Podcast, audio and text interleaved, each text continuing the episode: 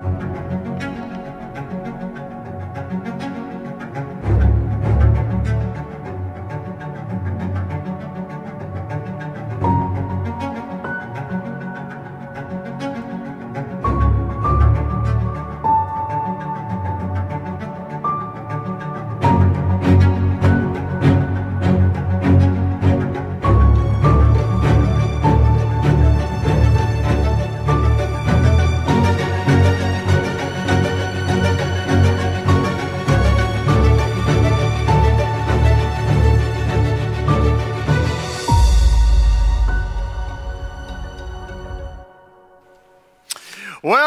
Church. It is good to be with you. Welcome to our guests who are traveling from out of town. Happy 4th of July.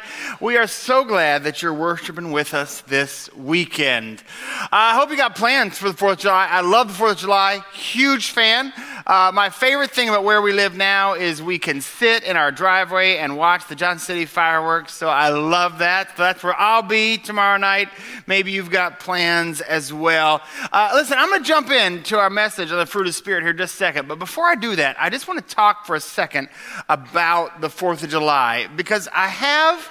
I have a growing concern that um, that it is becoming harder for some of us to kind of anchor ourselves biblically with how we approach the 4th of July. So I just want to kind of talk about that just for a second. Won't take very long.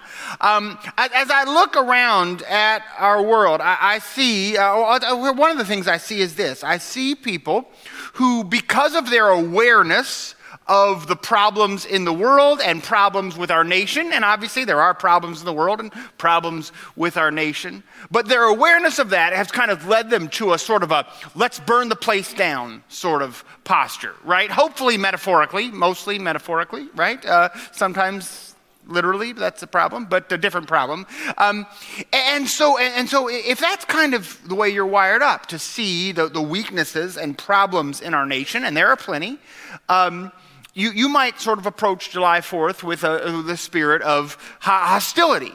Uh, and, and I get it. I get it. Um, because, you know, as long as this nation has been populated by people and led by people and governed by people, it will have the problems that we people seem to bring to everything. And so I get the, the burden of placement down mentality that might kind of uh, be the way you approach uh, the 4th of July. Uh, but I just want to suggest to you that the Bible actually doesn't invite us on that path. The Bible invites us to a different path. I think one of the most relevant texts for the 4th of July is Jeremiah 29. Uh, Jeremiah was this prophet, and he writes to the people after they have been taken into exile in Babylon. See, what has happened is Babylon has conquered Judah, destroyed the nation, and kidnapped the people and taken them as exiles to Babylon. You can be sure they were probably not too excited about whatever Babylonian holidays they were forced to celebrate. And this is what Jeremiah writes to them. He says, This is what the Lord Almighty, the God of Israel, says to all those I carried into exile from Jerusalem to Babylon. He tells them to build houses and have children and get married and raise their family. But then he says this also, seek the peace and prosperity of the city to which I have carried you into exile. Pray to the Lord for it, because if it prospers, you too will prosper. This is the advice he gives to those people who had been kidnapped and forced to live in the capital city of their sworn enemy, the empire of Babylon, that had just destroyed their homes. Even when you don't feel like it, he says, seek the good of the city in which you find yourselves. And the New Testament writers pick up on this idea from Jeremiah 29 and offer this as the way Christians are to think about how we inhabit the nations of this world. Again and again, the New Testament writers pick up on this idea from Jeremiah 29 and say that we are to live like that. We are to live like exiles who seek the good of wherever God has placed us even while remembering that it isn't our true home. That's whatever nation of the world you find yourself in. Today, today it's the US of A, but maybe you'll move to Germany next week. I don't know. Whatever nation you find yourself in, the New Testament writers teach seek the good of the place where God has put you while remembering that you are an exile and this world is not your home. Which I think offers, offers kind of a dual warning as we approach a holiday like 4th of July. It's a warning to the, the burn the place down crowd, right? I don't like this nation, let's just destroy it. Well, no. God's word says, Seek the good of the place to which I have brought you, even when it is the evil empire of Babylon. But it's also a warning for those of us who might be tempted to make the nations of this world too much our home, right? There's a dual warning there. Not just a warning against the burn the place down crowd, but a warning against the temptation that I'm probably more tempted to. Because, you know, put on a Bruce Springsteen song and cook me a burger and I'm go USA, right? Like I'm in, I'm all about it, right? And yet the Bible says, no, Ethan, remember you're in exile.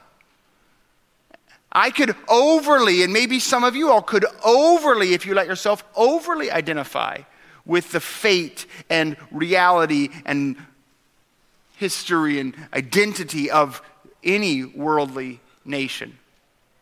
And this, we see this Jeremiah 29 principle all throughout the New Testament when it teaches people how to live in the world. Uh, First Peter says, You are a chosen people, a royal priesthood, a holy nation, God's special possession.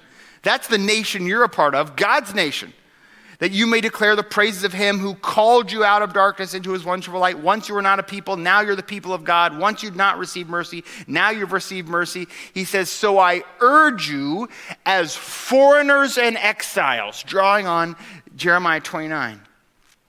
Abstain from sinful desires which wage war against your soul. Live such good lives among the pagans that though they accuse you of doing wrong, they may see your good deeds and glorify God on the day he visits us. He says, I don't want you to fit in completely with the nations of the world, Peter says. I want you to stand out for good because you know that your true nation is a holy nation, a, a godly nation, God's kingdom.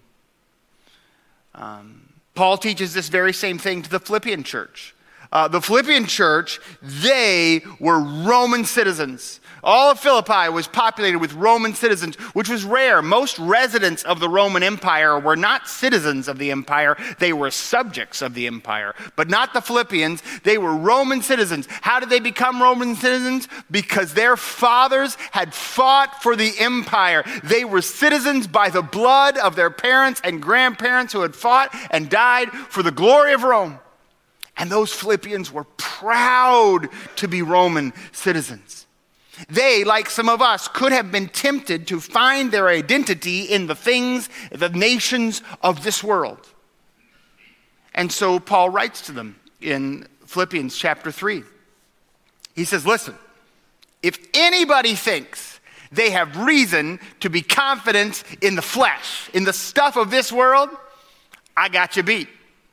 I was circumcised on the eighth day. That means I'm in the right religion. I'm of the people of Israel. That means I'm from God's favorite nation, not you Romans. That's not God's favorite nation. I'm of the tribe of Benjamin. That means I'm from the of God. I'm of, the right race. I'm a Hebrew of the Hebrews. That means I'm the right culture in regard to the law of Pharisee. That means I have the right morality and I have the right social status. As for zeal, persecuting the church, that means I have the right passion. As for righteousness based on the law, faultless. That means I have the right purity Paul says, if anybody ever could be confident in the things of this world, it was me.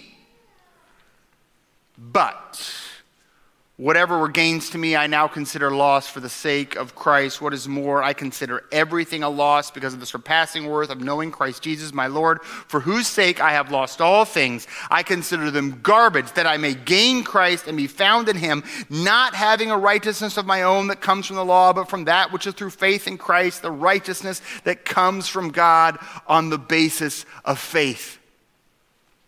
He says, he says all, all, the confidence I would have had in the things of this world, all the identity that I found in the things of this world, he says, it's nothing compared to my identity in Christ. Skipping a bit down to verse 15, he says, everybody needs to think this way if you're mature. If you're mature, this is how you'll think anchoring our identity not in the things of this world, the nations of this world, the peoples of this world, but anchoring your identity in Christ. He says, Join together in following my example, brothers and sisters, just as you have us as a model. Keep your eyes on those who live as we do. For as often as I've told you before, I'll tell you again with tears many live as enemies of the cross of Christ. What does it look like to live as an enemy of the cross of Christ? Well, their destiny is destruction. Their God is their stomach. They are ruled by their hungers. They're ruled by their desires. Some of you know what that's like to be ruled by your hunger. Their glory is their shame.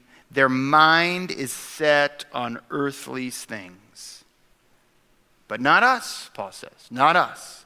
Our citizenship is in heaven, and we eagerly wait a Savior from there, the Lord Jesus Christ, who, by the power that enables him to bring everything under his control, will transform our lowly bodies so that they will be like his glorious body.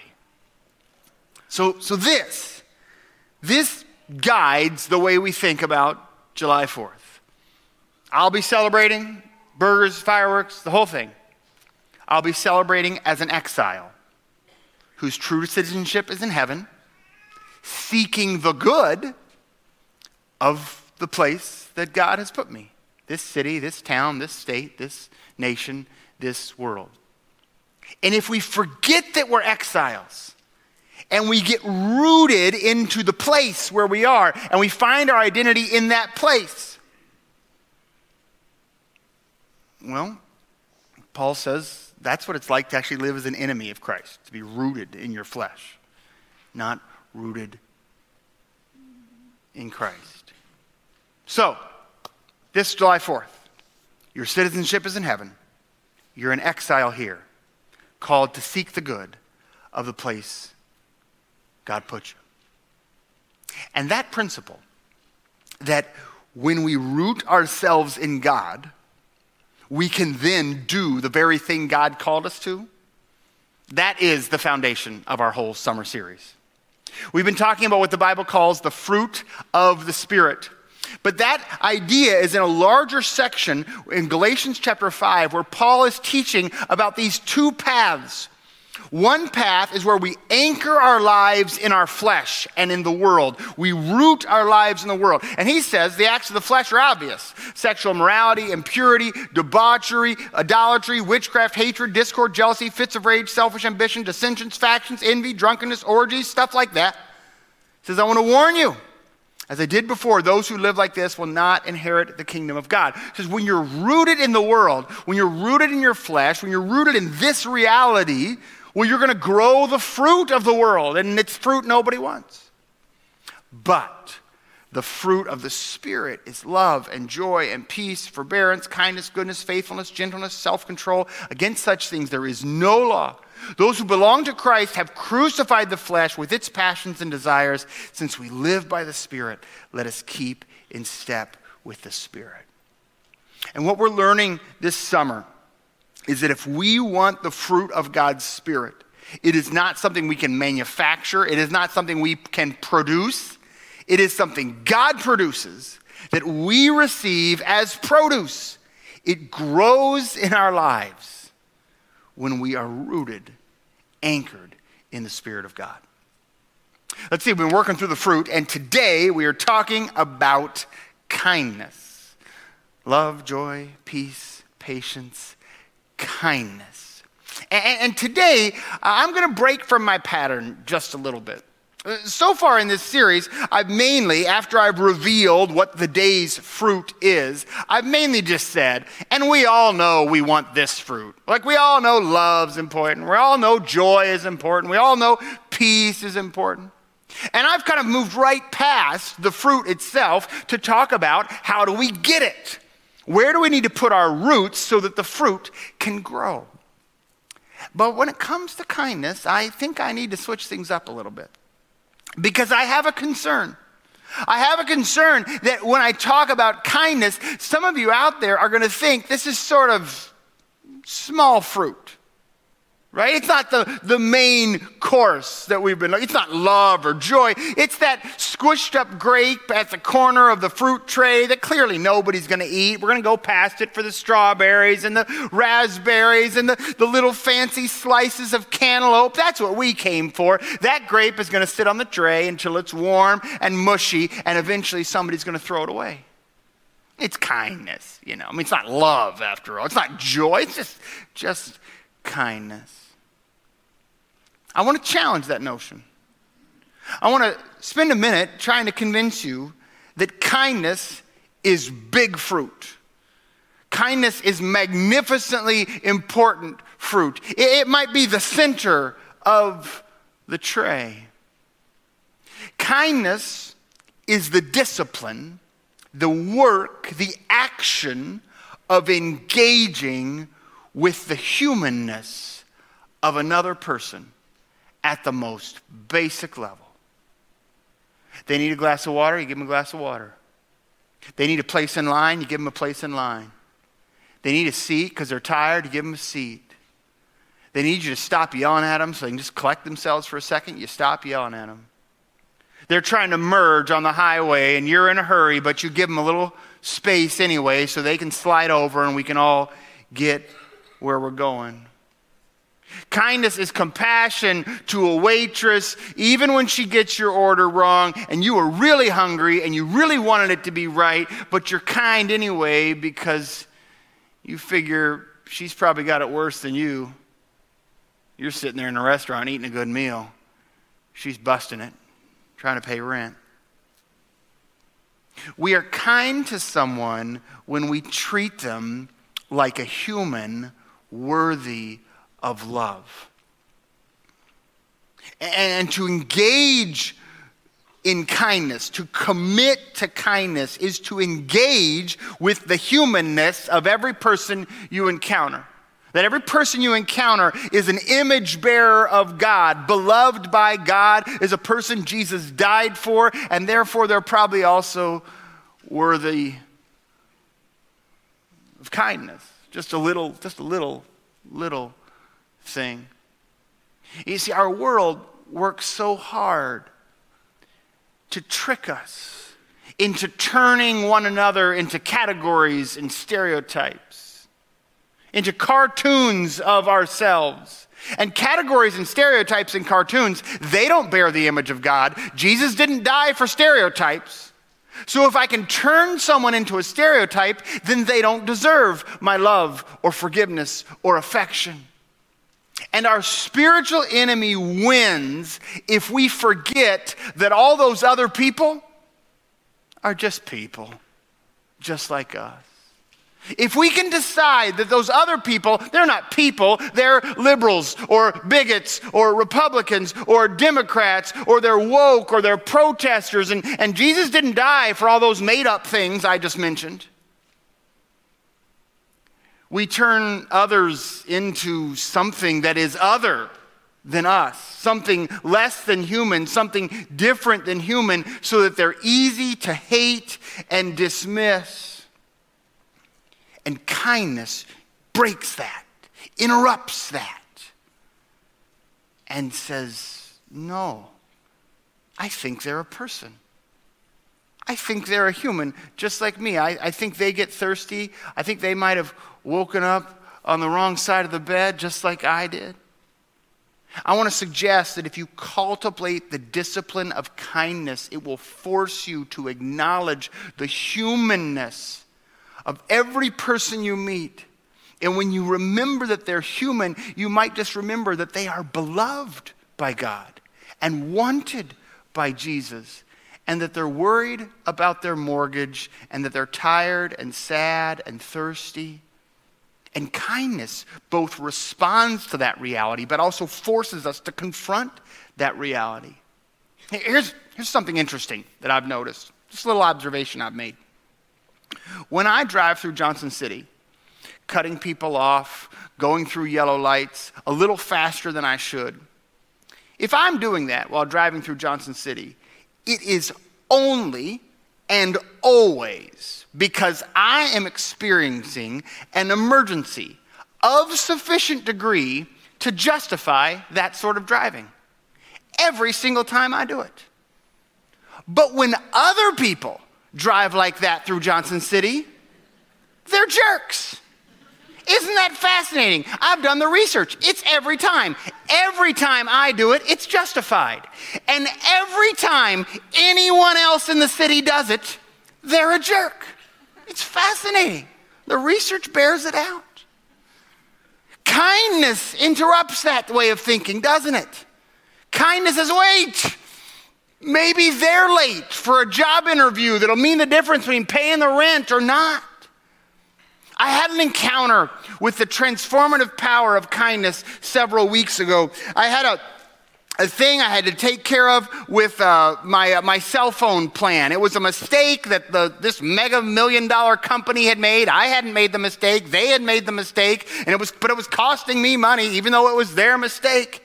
And so I had to get on the phone with customer service to take care of this. And uh, just under two hours into my journey of customer service, I was finishing up with my second customer service agent. We had gone through the same process with both of them. They'd asked me all the same questions. They had tried all the same steps. Neither one had been successful, but they assured me they would be transferring me to the technical service department where they could quickly solve my problem. And I was, I was in it to win it here. I was like, great, sure, let's do that. Transfer me to somebody who can fix this. During that transfer hold, we were just under two hours, but during that transfer hold, the call dropped. You know, hour and 50 minutes in, I have no option that I can see except to start the whole process over blindly call the customer service agent, now knowing that I'll be transferred to someone who cannot solve my problem, yet nevertheless, I will have to answer all the questions, explain all the things, give all the information, and they will go through all the steps until they are convinced that they cannot solve my problem, and they in turn will transfer me to the mythical technical service department. As I was on hold, I was preparing my approach. And I decided I'm coming in hot. I've gone through with this with two of them. I'm going to come in strong. I'm going to have all my information. I'm going to talk fast and talk loud. They can decide I'm an angry American if they want, but I'm getting to that technical service department. We are going for a straight line. Do not pass go. Do not collect $200. And I definitely don't need to make friends. It's just a customer service agent. And then it was like the Spirit of God interrupted me. As I sat there listening to, you know, the easy listening version of 90s rock songs, the Spirit of God just interrupted and said, Ethan, whoever answers that phone, it is not their fault that you've already been on hold for two hours. Whoever answers that phone, it is not their fault that they won't be able to help you. It's not their fault that they have to make you ask all, answer all the questions again. And it's not their fault that they are professionally obligated to try all of the useless steps that the other two people also tried before they transfer you to the people who can actually help you. I was not excited by this interruption from the Spirit of God because I had my approach planned. And yet, just before I went off hold, I just, I just, in my spirit, I just, like I made a promise to God. Okay, I'll be kind. And I'm not just kind, I'm going to be Chick fil A drive through kind. You know what I mean? Like, no, it is my pleasure to be on hold for going on. No, no, I mean, no. And so I did. So she answers the phone like she's supposed to, and she's reading from her script. And um, and she says, You know, hello, blah, blah, blah. Do I have the pleasure of speaking to Mr. Magness? Yes. And tell me, sir, how is your day going? And oh, I wanted to tell her how my day was going, but I didn't. Um, the Spirit of God prompted me to lie, and I said, Fine. I said, My day was going fine. But then I said to her, But why don't you tell me, how is your day going? And to my great surprise, she answered. She said, Actually, it's a really hard day. Today was my daughter's second birthday, but I can't be there because I had to move to the city to get a job to take care of my family. because my mom, who's raising my daughter, can't work. And I'd hope to see her on her second birthday, but, uh, but I'm not going to get to see her for another month. And I really miss my mom and my little girl. Said, The good news is, though, I did get permission to work an extra shift so I could get some overtime, and I'll be able to afford a birthday present for her. I found out later in our conversation that she, I was talking to her, she was in India when I was talking to her, and I did a little basic math. As I was talking to her, it was one in the morning, her time, as she worked her second shift through the night so she could buy a birthday present for the two year old daughter she would not see.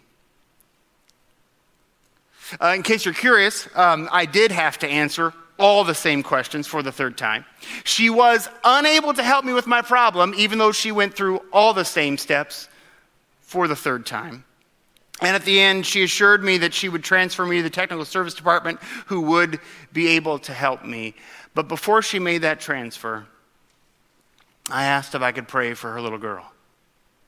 And she said yes. And I prayed, and she sobbed. And then it was 90s music again, and the technical service department did solve my problem in a little under five minutes. They were really efficient. I was on the phone just over two and a half hours um, to take care of this rather minor problem with my cell phone plan. I'm pretty sure that my kindness cost me 20 minutes. That's my guess. About 20 minutes but it changed my day completely. I honestly don't know what kind of impact it had on that woman's day. I think it meant a lot to her. I'm never going to talk to her again. What am I going to do? Wander the street? I mean, India is a huge country. I'll never find it. I didn't ask what city she lived in. I don't know where she is. I guess I just keep calling AT&T and hope I get lucky, you know. It changed my day completely. That two and a half hours on the customer service line with AT&T became the highlight of my day. It was definitely, without a doubt, the best thing I did all day long.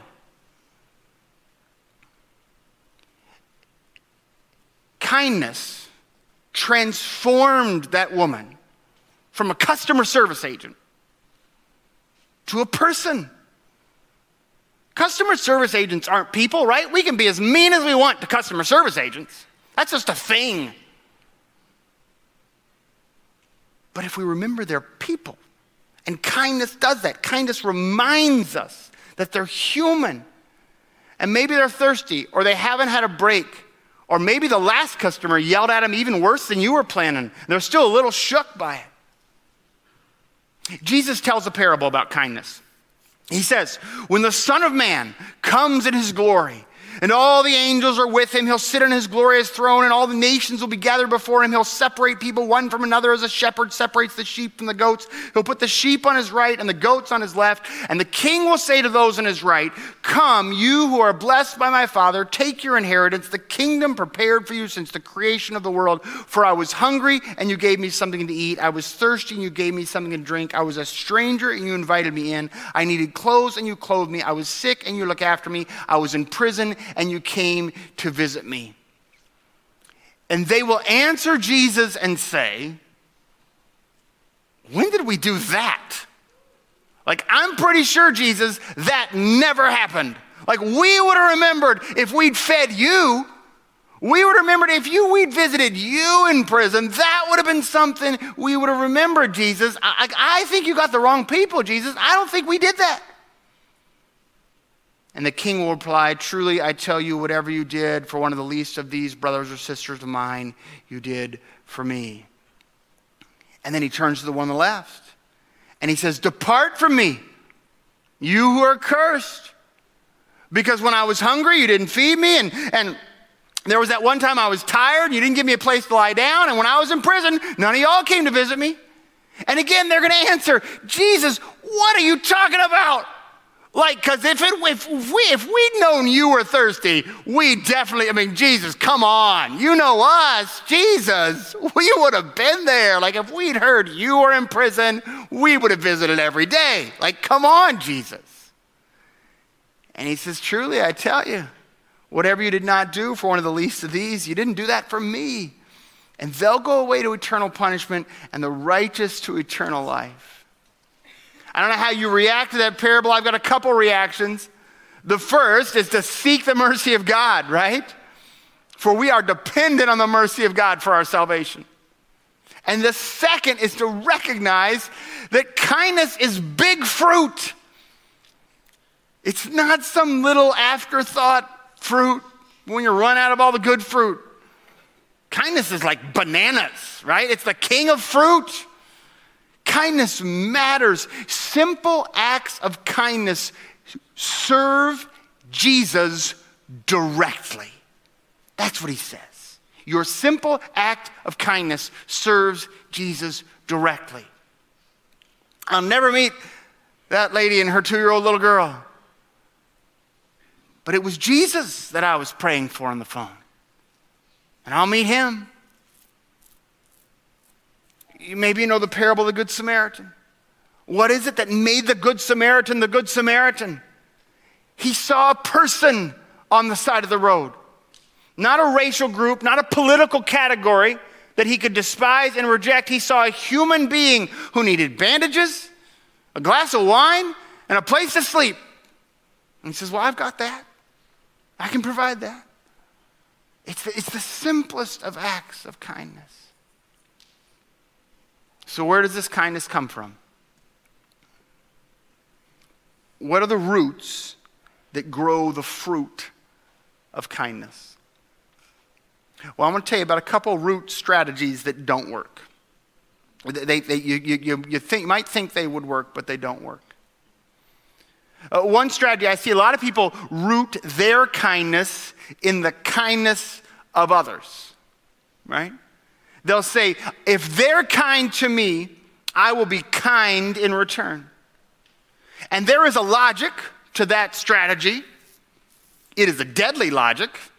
It's a destructive logic, but it's, it's, it's logical. It makes sense.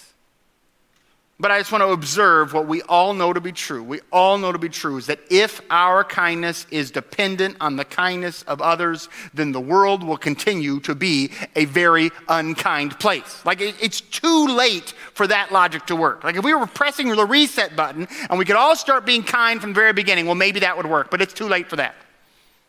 If we're just going to be kind to the people that are kind to us, it's too late because there's already too much unkindness out there. Maybe you could do this logic. Okay, they don't have to have been kind to me, but I'm going to evaluate their character. And we'll say their character is the root of my kindness. By which I mean, if they're a good person, I'll be kind to them. If they're a good waitress or a good customer service agent, I'll definitely be kind to them. But if they're not, we might say this, we might have this logic. My unkindness is a reflection on how bad a person they are. We, we give ourselves that argument, don't we? Well, I know I was sort of a jerk to them, but that's only because they were a jerk. My unkindness is a reflection of their poor character. To that argument, I just want to say no, it's not. No. Your unkindness is a reflection of your poor character, and it tells me nothing about their character at all. Same is true for me. My unkindness does not reflect poorly on the people to whom I am unkind. It merely reflects poorly on me. My unkindness does not re- reveal that they were a bad person. My unkindness reveals that I am a bad person. And I am, which is revealed by my unkindness.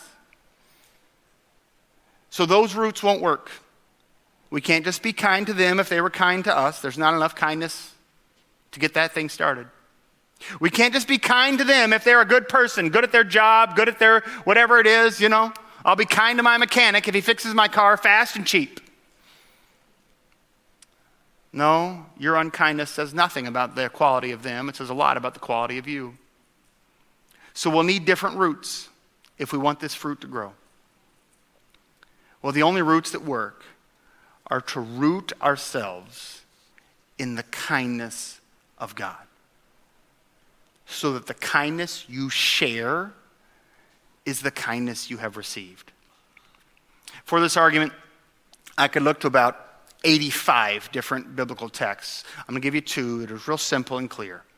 Titus 3 3.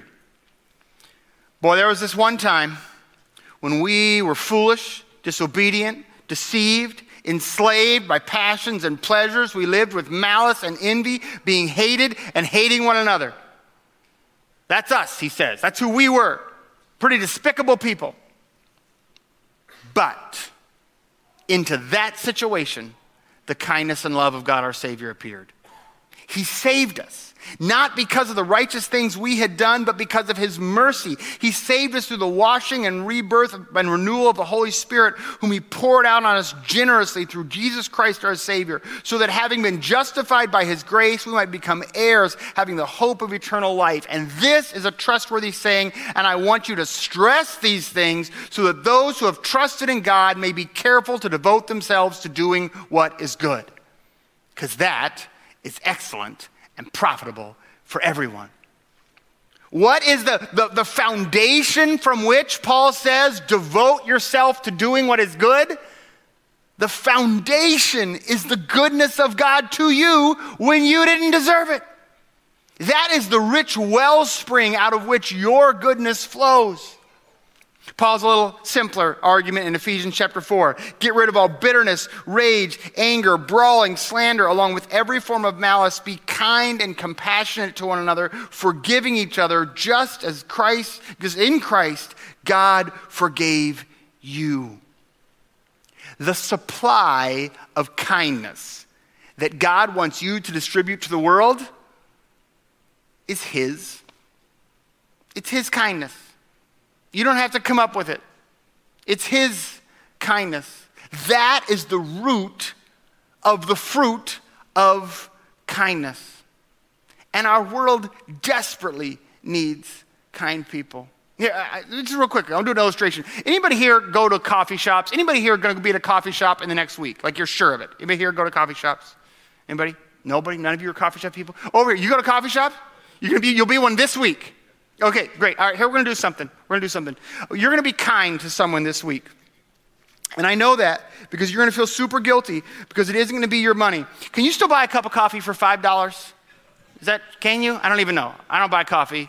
Can you? Somebody? Can you buy a coffee, cup of coffee for $5? Did you say yes? Okay, great. All right. This is $5. It's my $5, okay? It's going to stay my $5 as long as it's in your hands. It will never start being your money. I'm not giving it to you. It is still my money. And because it's my money, it makes sense that you would spend it the way I ask you to, which is just this. The next time you're in a coffee shop, buy somebody a cup of coffee on me. Not you. It's not your money. Don't get cocky. It's just $5. It's my money. That's the way kindness works.